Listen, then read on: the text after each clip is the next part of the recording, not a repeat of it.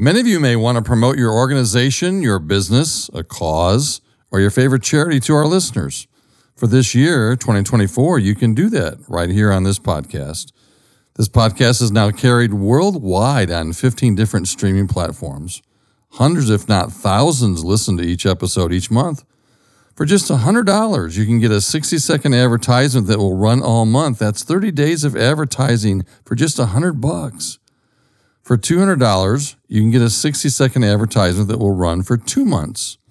And for just $300, guess what? Yep, you got it. You get a 60 second advertisement that runs consecutively for three months. Friends, I'm very familiar with radio advertising costs. I know how much it costs. It's a lot. Let me say this clearly to you you will not find a better deal. Interested? Email me. Let's talk about how we can help you advertise. You can reach me at tjordan at 1795group.com. That's T J O R D A N at 1795group.com. Welcome to Grassroots Health. My name is Tim Jordan, and I'm the host of this podcast. I welcome you. Thanks for listening. If you care about health, yours or other people's, then this podcast is for you. It's distributed monthly on the first Monday of each month. Best of all, it's free. You can find it wherever you get your podcast. Grassroots Health is sponsored by the 1795 Group. Check us out at 1795group.com. Thanks again for joining us today. Enjoy the podcast.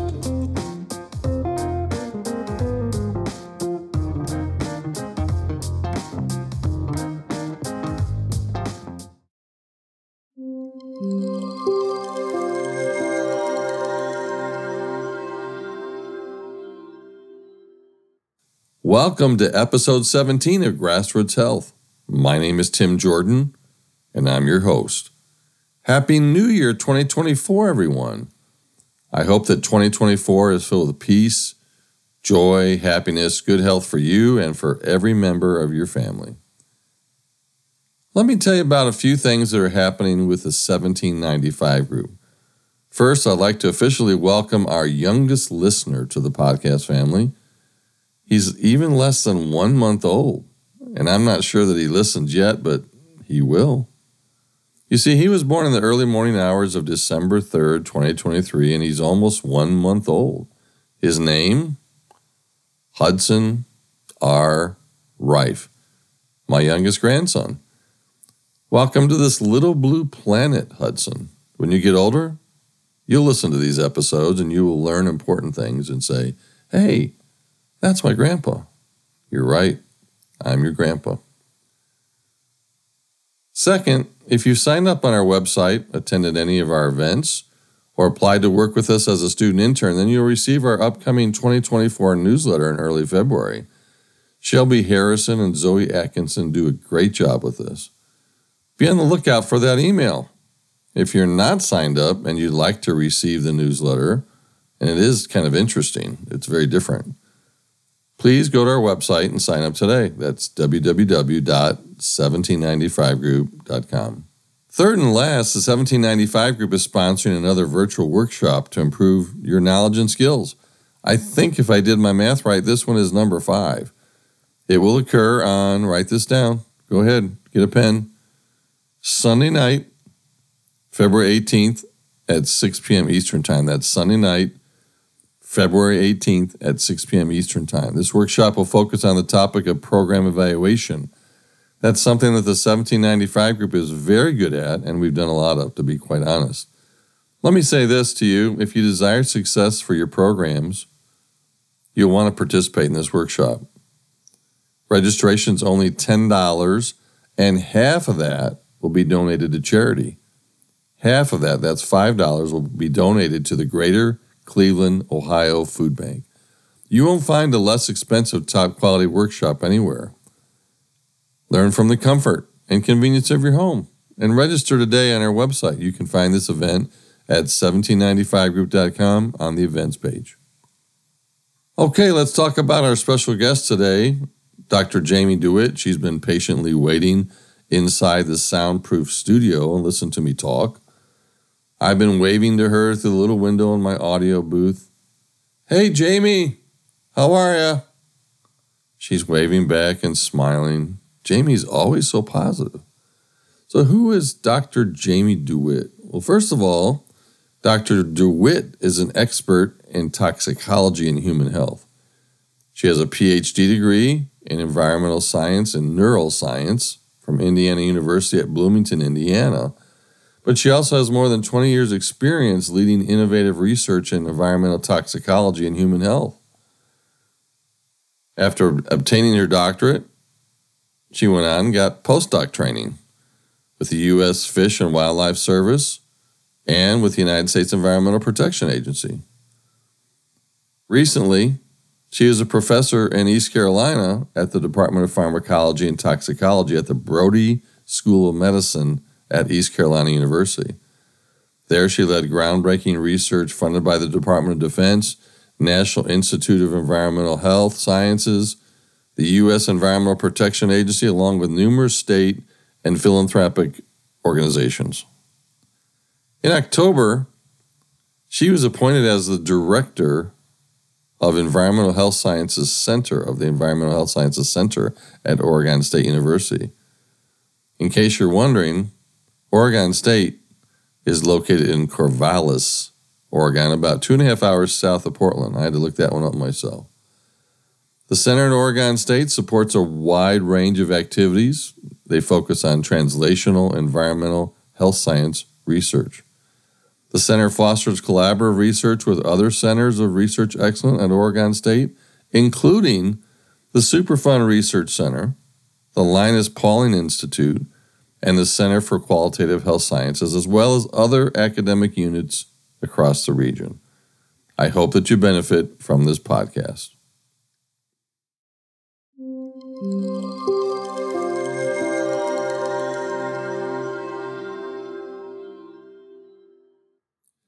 Well, hello, welcome to episode number 17. This is early January 2024. Actually, we're recording it on December 28th, 2023.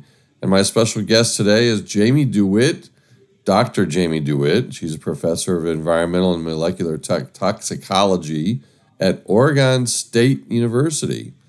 And she's also the director of the Environmental Health Sciences Center there and in the College of Agricultural Sciences. So, Jamie, how are you? I'm doing well. Thank you for having me here today. Yeah. How was your Christmas? It was very nice. It was relaxing and not filled with any sort of family drama. So that was wonderful. That's good. That's good. Our topic today is really interesting one. It's what's in our water may be killing us, and it may be. So we'll find out. So, like all past guests who are Professor Jamie, I always think it's important to tout our organization, our host employer, in your case would be Oregon State, and to talk about toxicology as a major. So, if I was a student, I was thinking about going to college, why would I go to Oregon State and why would I choose toxicology as an academic major? Well, I actually just recently moved to Oregon State from East Carolina University. So I moved all the way across the continent to join a department of environmental and molecular toxicology. This is a group of faculty who are dedicated to improving public and environmental health by understanding how chemicals move in the world and what they might do to our bodies once they get into us. So students who are really interested in environmental science, environmental health, or public health would probably find Oregon State a really good place to go. There's lots of really wonderful programs here that focus on environmental health. We have a school of public health as well. So this would be a, a great place to get that type of education. Oregon State is the largest public institution in the state, and it's an agricultural college and is filled with world class faculty doing amazing research. Students who are interested in toxicology wouldn't have the opportunity to explore that as an undergraduate major here because there isn't an undergraduate major in toxicology. But because toxicology blends together so many sciences, they can explore many different sciences as a major and then maybe consider toxicology for an advanced degree such as a master's or PhD. Very good. Yeah, I know in most colleges and universities, toxicology is not an undergraduate major, but I think you have a minor there in toxicology. I think I saw on your website. Is that correct? I am actually not sure. I I'm, am I'm not pretty sure you quite. do. I know you're new there. You made a move across Yeah. country from East North Eastern Carolina University of North Carolina near Wilmington, and I think it was in in October you were appointed the director of the new center there. So congratulations on your promotion, and I hope you got Thank you. some commensurate pay raise and uh, that came with it.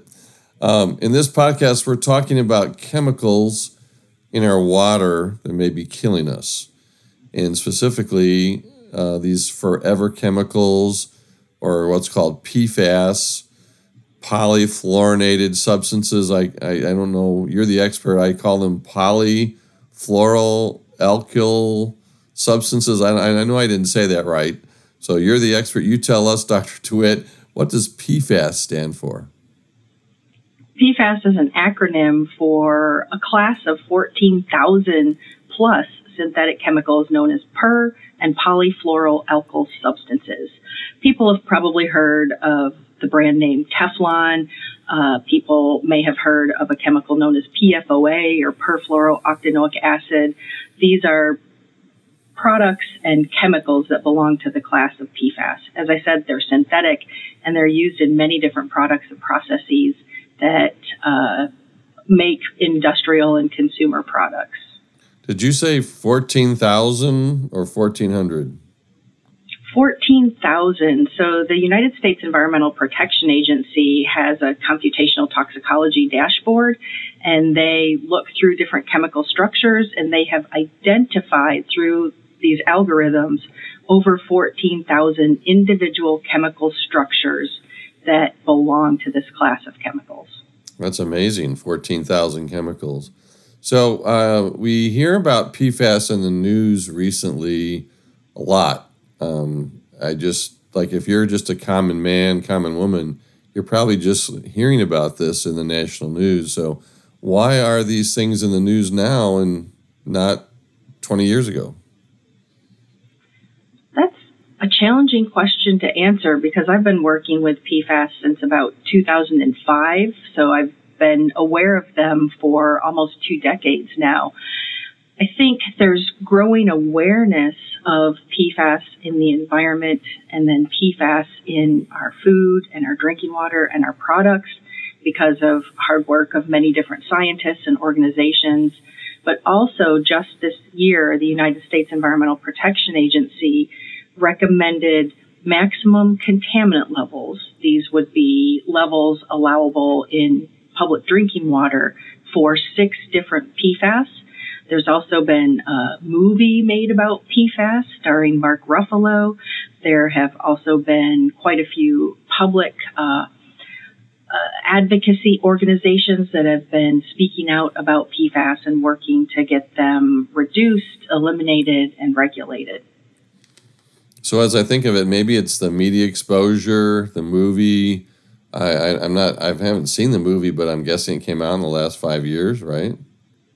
Yes, it's and not. I, I don't have any royalties associated with it. It's it's called Dark Waters, and it it features uh, uh, work by an attorney named Rob Bilott to sue one of the manufacturers on behalf of citizens in part of southern Ohio and northern West Virginia.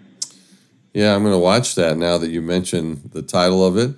So I think it's the media exposure that has caused this increasing awareness. So you mentioned before that these forever chemicals, these PFAS, have been used in a lot of things. What type of things would we find them in? Sure. I, I mentioned Teflon. That's a brand name. Uh, it's a nonstick coating that's made by a company known as Chemours. It's a spinoff from another company known as DuPont. There are PFAS in many different water, oil, and stain repellent coatings. So there are some textiles that have PFAS on them to prevent stains from forming if there's a spill. But PFAS are also used in things like dental floss to make it move through your teeth easily. They're used in uh, climbing ropes, in some sorts of oils for bicycle chains. They're used in firefighting foam that firefighters use. They're used in turnout gear. They're used in medical devices and protective gear for medical health professionals. They're used in some paints and uh, they're used as surfactants to make fluoropolymers, which are types of plastics. There are well over 60 different product use categories for PFAS. Uh, one of the major manufacturers, the 3M company, recently announced that they were going to be phasing out all of their PFAS production, and they released a list of items that contained a detectable amount of PFAS. And I think there are over 15,000 items on their oh list that they made available to the public.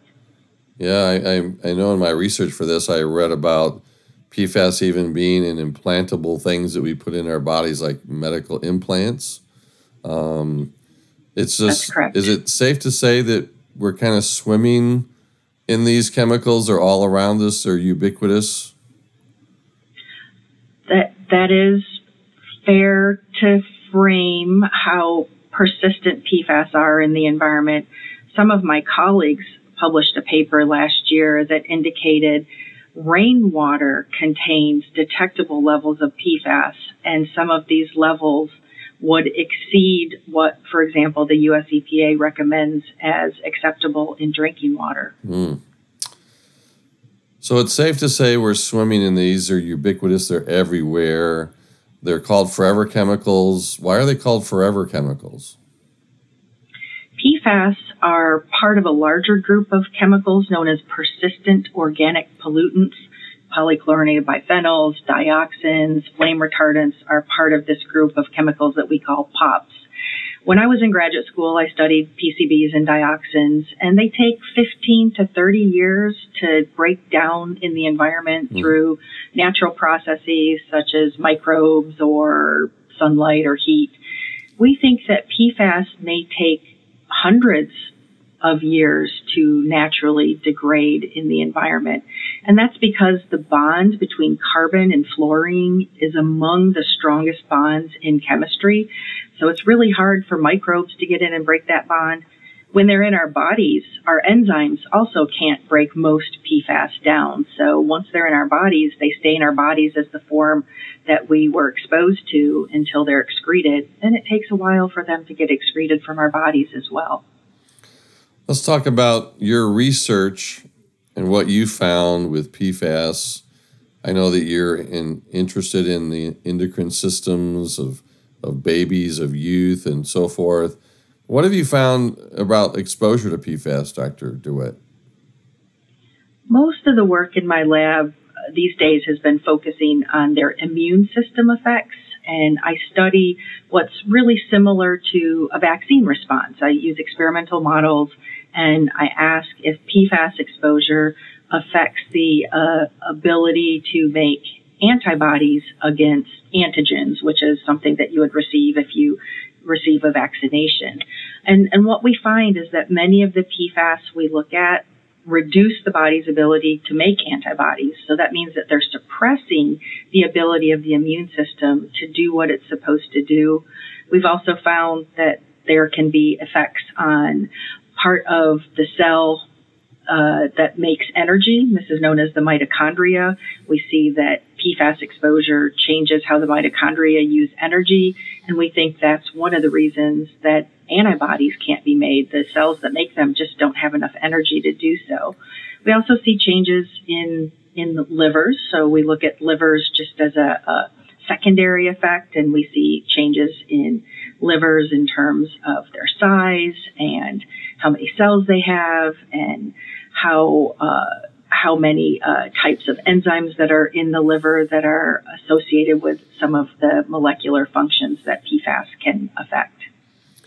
So it sounds like you probably do mostly bench research. Is that correct?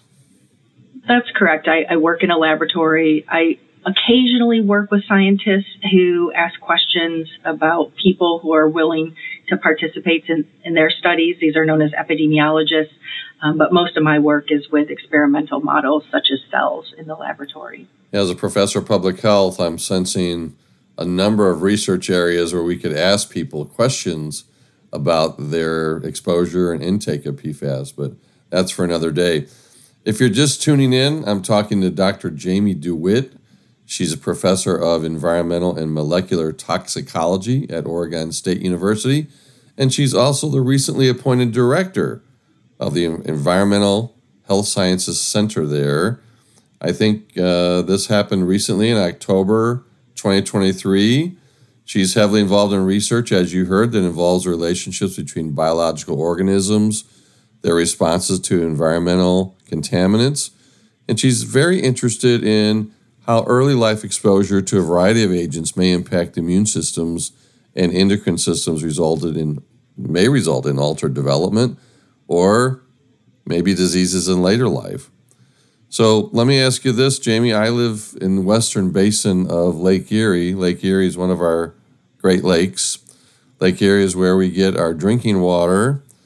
Um, should I put a tap, some kind of something on my tap, or something to reduce my level of exposure? Is is PFAS in, in Great in Lake Erie in the Great Lakes? Um, how should each of us reduce this exposure level? To the best of my understanding, there are PFAS present in Lake Erie and I believe in the other Great Lakes. PFAS have been detected almost everywhere scientists have looked. I also believe that PFAS have been detected in fish that have been collected from Lake Erie in relatively high concentrations in fish that, that many people enjoy eating. I grew up in Michigan. I grew up eating Great Lakes fish or or inland lake fish. Uh, I probably have all sorts of contaminants in my body from growing up eating freshwater fish that are contaminated with mercury and dioxins and PCBs and now likely PFAS. However, if you're getting your water from a public utility that is of a certain size, very likely they are doing everything possible to reduce or eliminate PFAS in your drinking water. If you're on a private well, then your drinking water safety is your responsibility, unfortunately. Uh, and there are different filters that have been tested for their ability to reduce PFAS. Uh, the, the filters that seem to work the best are reverse osmosis, but even pitcher filters can work to some degree. They're not as good as reverse osmosis, and you have to be very diligent about changing the filters. But that's really up to you, and that means that you need to find out and verify where your water comes from and what your utility is doing if you have a utility delivering your water to you. Yeah, I'm on city water here. Uh, my wife's parents were on well water where they lived out by the lake. Um, I don't know if they ever tested it, but speaking of my wife's parents, my, my father in law has been dead for a long time, but he was an avid fisherman in Lake Erie. He, he had a boat, he was always out on the boat, he was always catching perch and what we called walleye, which I think may be a form of pickerel. Um, and we always had fish fries at my mother in law's, probably once a month I ate that. And she was really a fish an expert in cooking fish. It was really delicious. So, are you saying that maybe fresh fish shouldn't be in my diet? Well, I think, and like you, I also grew up going to fish fries at my uncle's lake. Almost every weekend, we would have a fish fry, and we would have uh, not walleye, but perch and bluegill and sunfish. Uh, I think some states have fish consumption advisories for PFAS. Michigan is a state that has some consumption advisories. North Carolina recently came out with a consumption advisory for PFOS or perfluorooctane sulfonic acid, which is a single PFAS. Uh, I don't know if Ohio has a fish consumption advisory for PFAS. Almost every state has a consumption advisory for mercury uh, or and dioxins and PCBs. Most of the consumption advisories don't say do not eat fish ever. Most of them say limit your fish consumption uh, of certain types of fish that tend to accumulate these chemicals more so than others. And there may be groups of people where the recommendations are a little more stringent, such as women of childbearing age, uh, pregnant people, and children. So consumption advisories don't recommend never eating fish. They just recommend reducing consumption of certain types of fish because we all know that fish consumption is part of a healthy diet. Is it better, in your opinion, to go with like a saltwater fish than a freshwater fish? Well, yeah, part of it depends on what you're able to obtain and what you're able to afford. There are some saltwater fish that also have contaminants in them, depending on where they eat on the food chain. One of my favorite types of sushi is mackerel. Mackerel are a predator, so they're contaminated with mercury. I try to limit my consumption of mackerel when I eat sushi. I think incorporating both fresh and saltwater fish is, is part of a healthy diet just make sure you're aware of consumption advisories and if you can avoid those fish that are most likely to be highly contaminated contaminated and limit your consumption to what's recommended. Look at your state consumption advisories and then many uh, aquaria have fish consumption information that help you to make choices about what fish are low in contaminants I think you mentioned mackerel being a predator fish. I think that would also be true of tuna, tuna fish. Uh, they may eat smaller fish, and that mercury or the bad stuff, the chemicals build up in their tissue. So I think probably limiting um, what we eat, maybe once per month. Would that be a good guideline? Maybe once a month? I, I think for certain types of fish, but I would certainly encourage your listeners to to see what they can find out about the fish that they like the most. Uh, Monterey Bay Aquarium, for example, has really good information on what fish to consume for health and what fish to avoid because of contaminants or because they might have uh, fishing procedures that are not really environmentally sustainable. Very good. Well, in preparation for our interview, I was doing some research, as I always do, and I, I read a study that said eating just one serving of freshwater fish per year, that's just one per year, would have the same effect as drinking water that's heavily polluted with these forever chemicals for an entire month.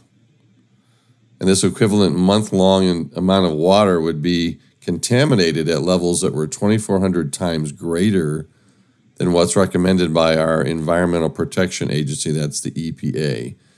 So, would you like to comment on that study, Dr. DeWitt? So, this was a study done by some great colleagues of mine at the Environmental Working Group. They put a lot of effort into coming up with this comparison between what's in some of the fish that they measured and what's in drinking water. And they did look at some highly contaminated fish and they made this equivalence sort of factor to water that is highly contaminated.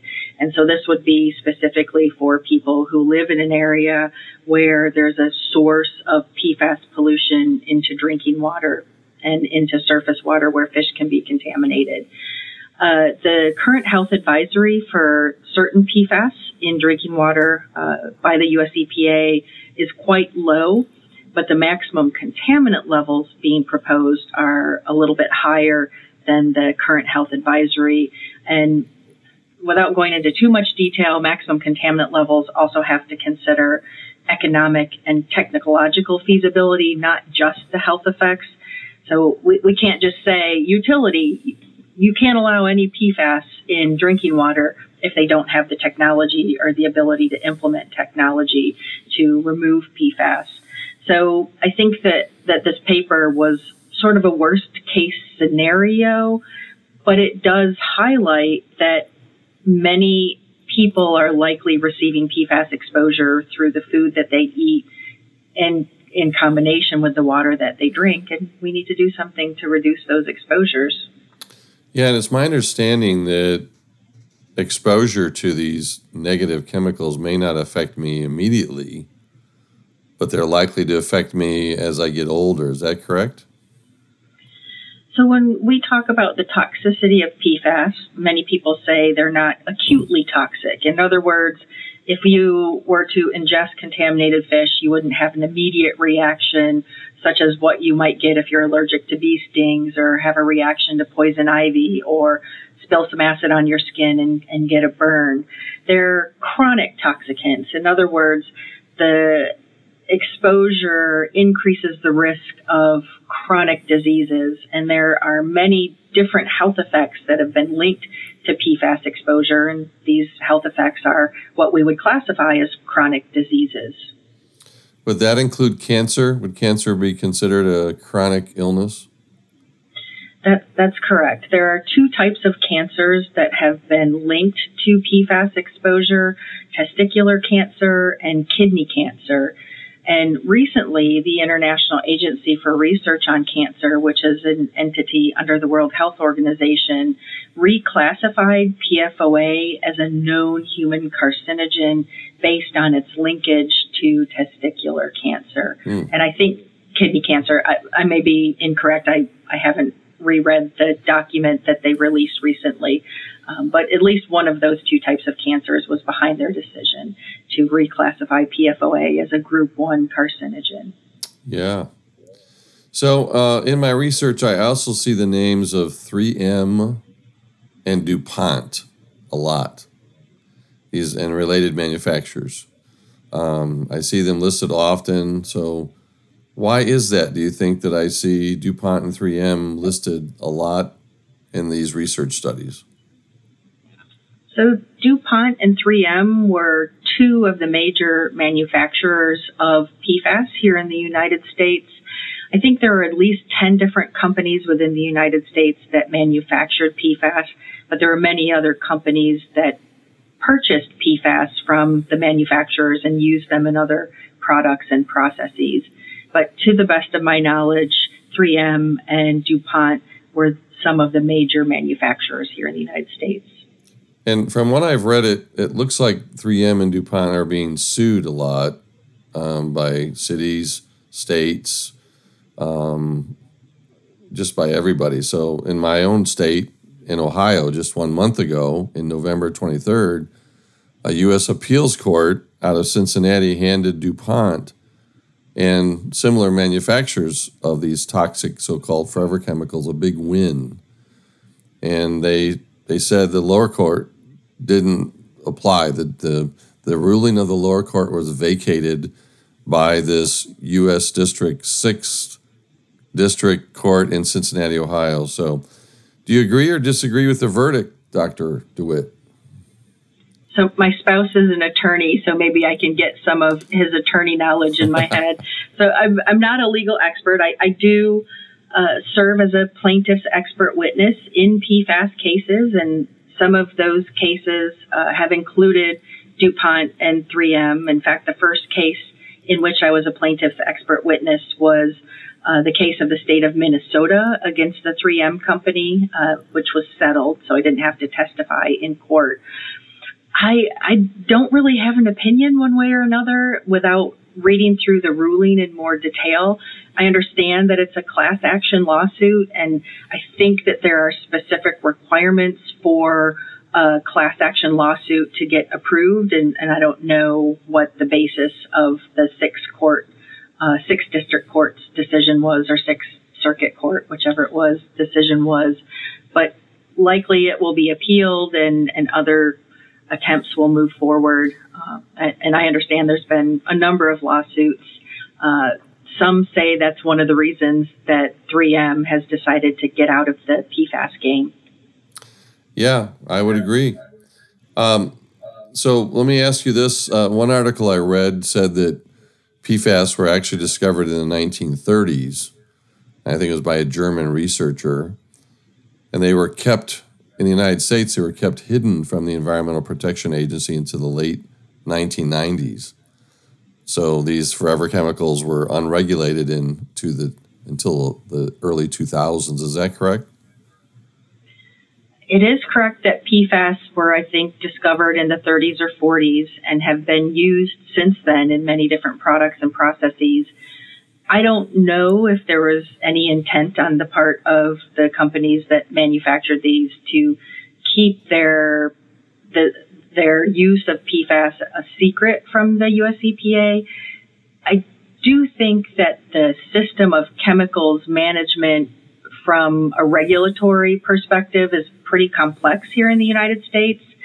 And if a chemical isn't a pesticide or an agent used in cosmetics or food or personal care products, that the EPA might be somewhat limited in how it can regulate those chemicals. There is something known as the Toxic Substances Control Act, but I think that applies to chemicals that are manufactured in certain quantities. Environmental law is very complex, and I am by no means an expert in environmental law but but I don't know if there was intent or if it was just interpretation of the laws at the time that kept certain information from the agency that may have enabled them to make decisions earlier.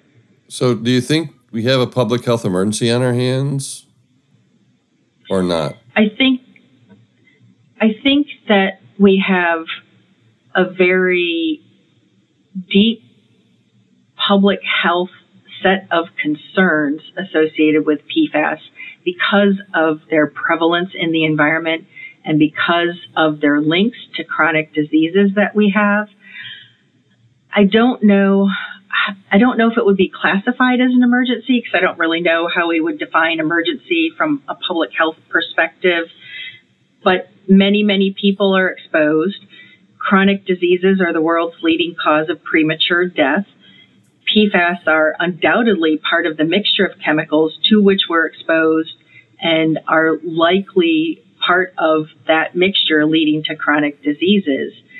So, from that perspective, we could say that it is an emergency and managing PFAS does require urgent action to reduce or eliminate our ongoing exposures and to reduce or eliminate exposures to future generations. Yeah, yeah, I think we. I don't know if it's an emergency or not, but I know that something has to be done because uh, the the public is just now awakening to this PFAS issue. Um, I read another paper that said that they think DuPont and 3M are getting off too cheaply, too inexpensively with these class action lawsuits. I think the total now around is around 11 or 12 billion dollars that they have been guilty of. Uh, they've been charged with, but many states, towns, water districts, they say, yeah, that's fine, but that doesn't really help us because it's going to cost like $4 million to replace our infrastructure or water or tests for PFAS. So, what's your view on this?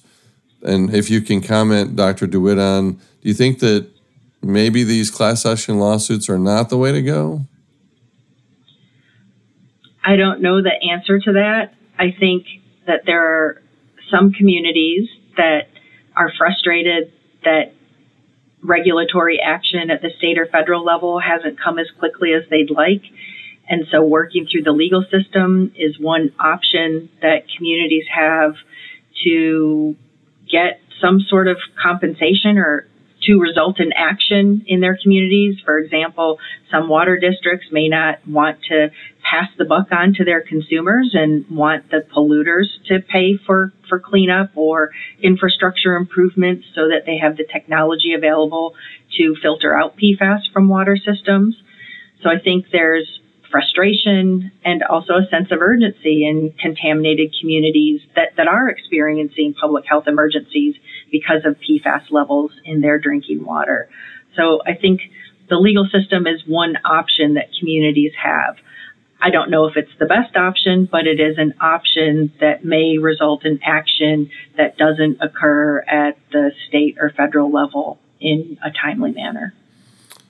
Yeah, I go back to the Ohio decision by the district court in, in Cincinnati that essentially said 11.8 million Americans, Ohioans, can't do anything about PFAS. Uh, our hands are our hands have been tied by this court decision. So I don't know why they decided to go against what the lower court said. I'd have to read it myself, but I think we should do things to limit our own personal risk. And let's go there right now. And I think that, you know, this this podcast is called Grassroots Health for a reason. And that's my my own belief that things that come up from the bottom, that swell up from the bottom, that come from the people are the most effective. So let's talk about individual and family exposure. What are some things that we can do on a personal level to reduce our family's exposure? Uh, unfortunately, putting the the impetus on the individual does require that individuals and families take responsibility for controlling exposure to agents that they never really asked to get exposed to. So it, it can be kind of frustrating to know that I have to figure out what PFAS uh, uh, are in the ver- what products contain PFAS, for example, whether or not I have PFAS in my public water. So individuals have to do a little bit of education to figure out where their water comes from and whether there are PFAS in it, and then whether they need to put in a filter or can afford to put in a filter. So there are filtration systems that people can choose. There's whole home reverse osmosis, there's under the sink reverse osmosis, and then there are the pitcher pitcher pitcher filters that I mentioned. There are also some additional filtration devices that people can put onto their point of use or their faucets uh, if they want to do that. People can also decide to support companies that have pledged to go PFAS free. The Green Science Policy Institute has a PFAS central website that helps consumers and scientists uh, look up PFAS related information, and you can get information from them on companies that that are PFAS free in terms of their products. People can also make decisions about who they vote for. They can vote for candidates who pledge to make environmental quality a big part of their agendas. Uh, that can happen at the local, the state, and the federal level. And people can also spend their money uh, with companies or purchase products from companies that have gone PFAS free. So that sends a message to to those who make products that consumers don't want PFAS in their products. But it requires a lot of work at the individual level to get that information. Yeah, in some ways, it's not fair, as you said. It, it's like blaming the victim almost because they're downstream from, like I teach in my classes, there's upstream and downstream factors, and these are downstream blaming the victim kind of things that you have to get a filter because of what's put in your water upstream by a factory. Um, so let's talk about population level initiatives and advocacy. What can we do to advocate? What can we do from population based initiatives along those lines? One thing that I've learned is that our senators and representatives like to hear from us. So you can write, you can call, you can email your senators and representatives either at the federal level or the state level. And that can happen uh, from you as an individual or you can write a letter with an organization to say, hey, we want there to be action taken on reducing PFAS or eliminating PFAS. Uh, and that works because senators and representatives are there for us and they hopefully make decisions that their constituents want them to make. But there are also different organizations that are working very hard to reduce or eliminate PFAS. I, you mentioned the Environmental Working Group. I mentioned Green Science Policy.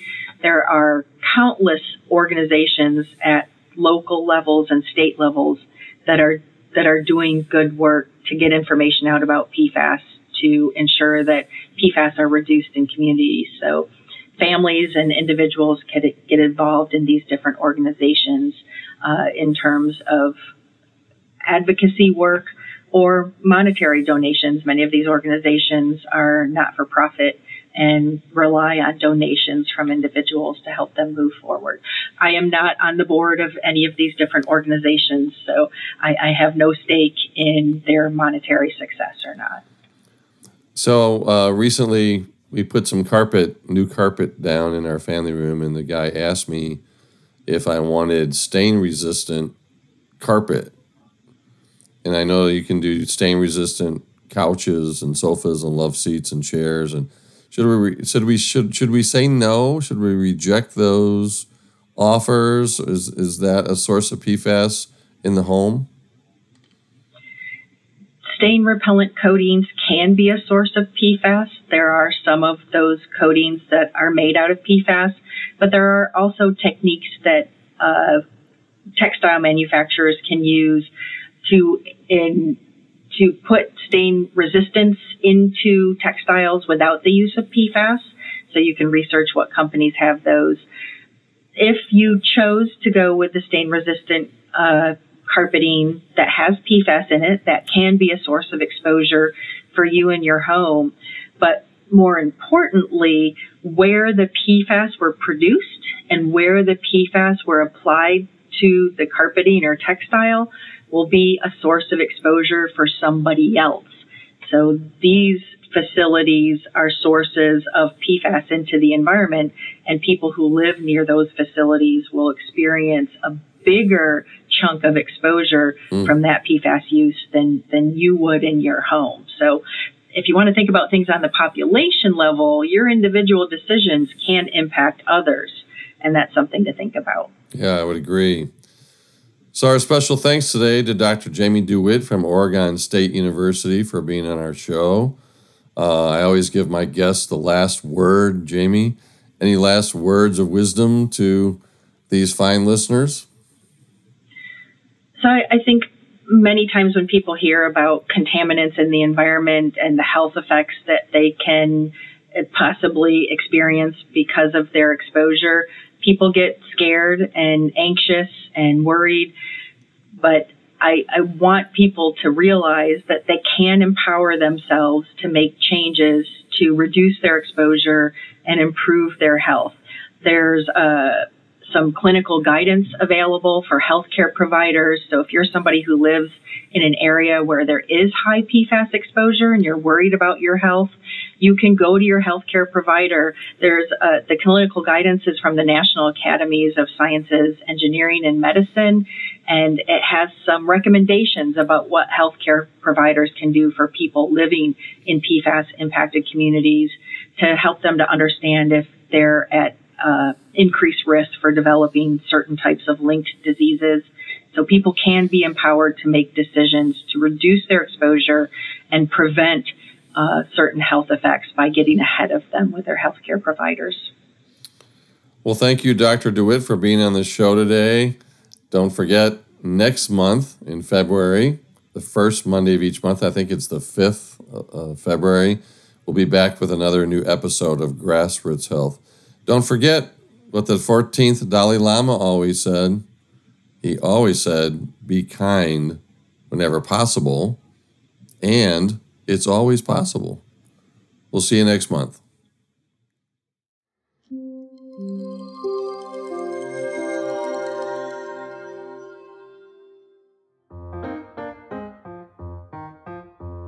I know a master clinical teacher when I hear one. Dr. Roger Seheult of MedCram is a master clinical teacher. He's quadruple board certified in internal medicine, pulmonary medicine, critical care, and sleep medicine. He's also an associate professor of medicine and co founder of MedCram with Kyle Allred, a physician assistant. How would I describe MedCram? Hmm. Well, I guess I describe it this way it's a perfect place to learn. Their YouTube channel includes more than 100 free medical videos, and they've also created helpful courses in a variety of topics at a very reasonable price. Subscribe and start learning today, like I do. Become a better student, better healthcare provider, score better on exams, cut down on study time, or obtain continuing education credits. You can find them at medcram.com.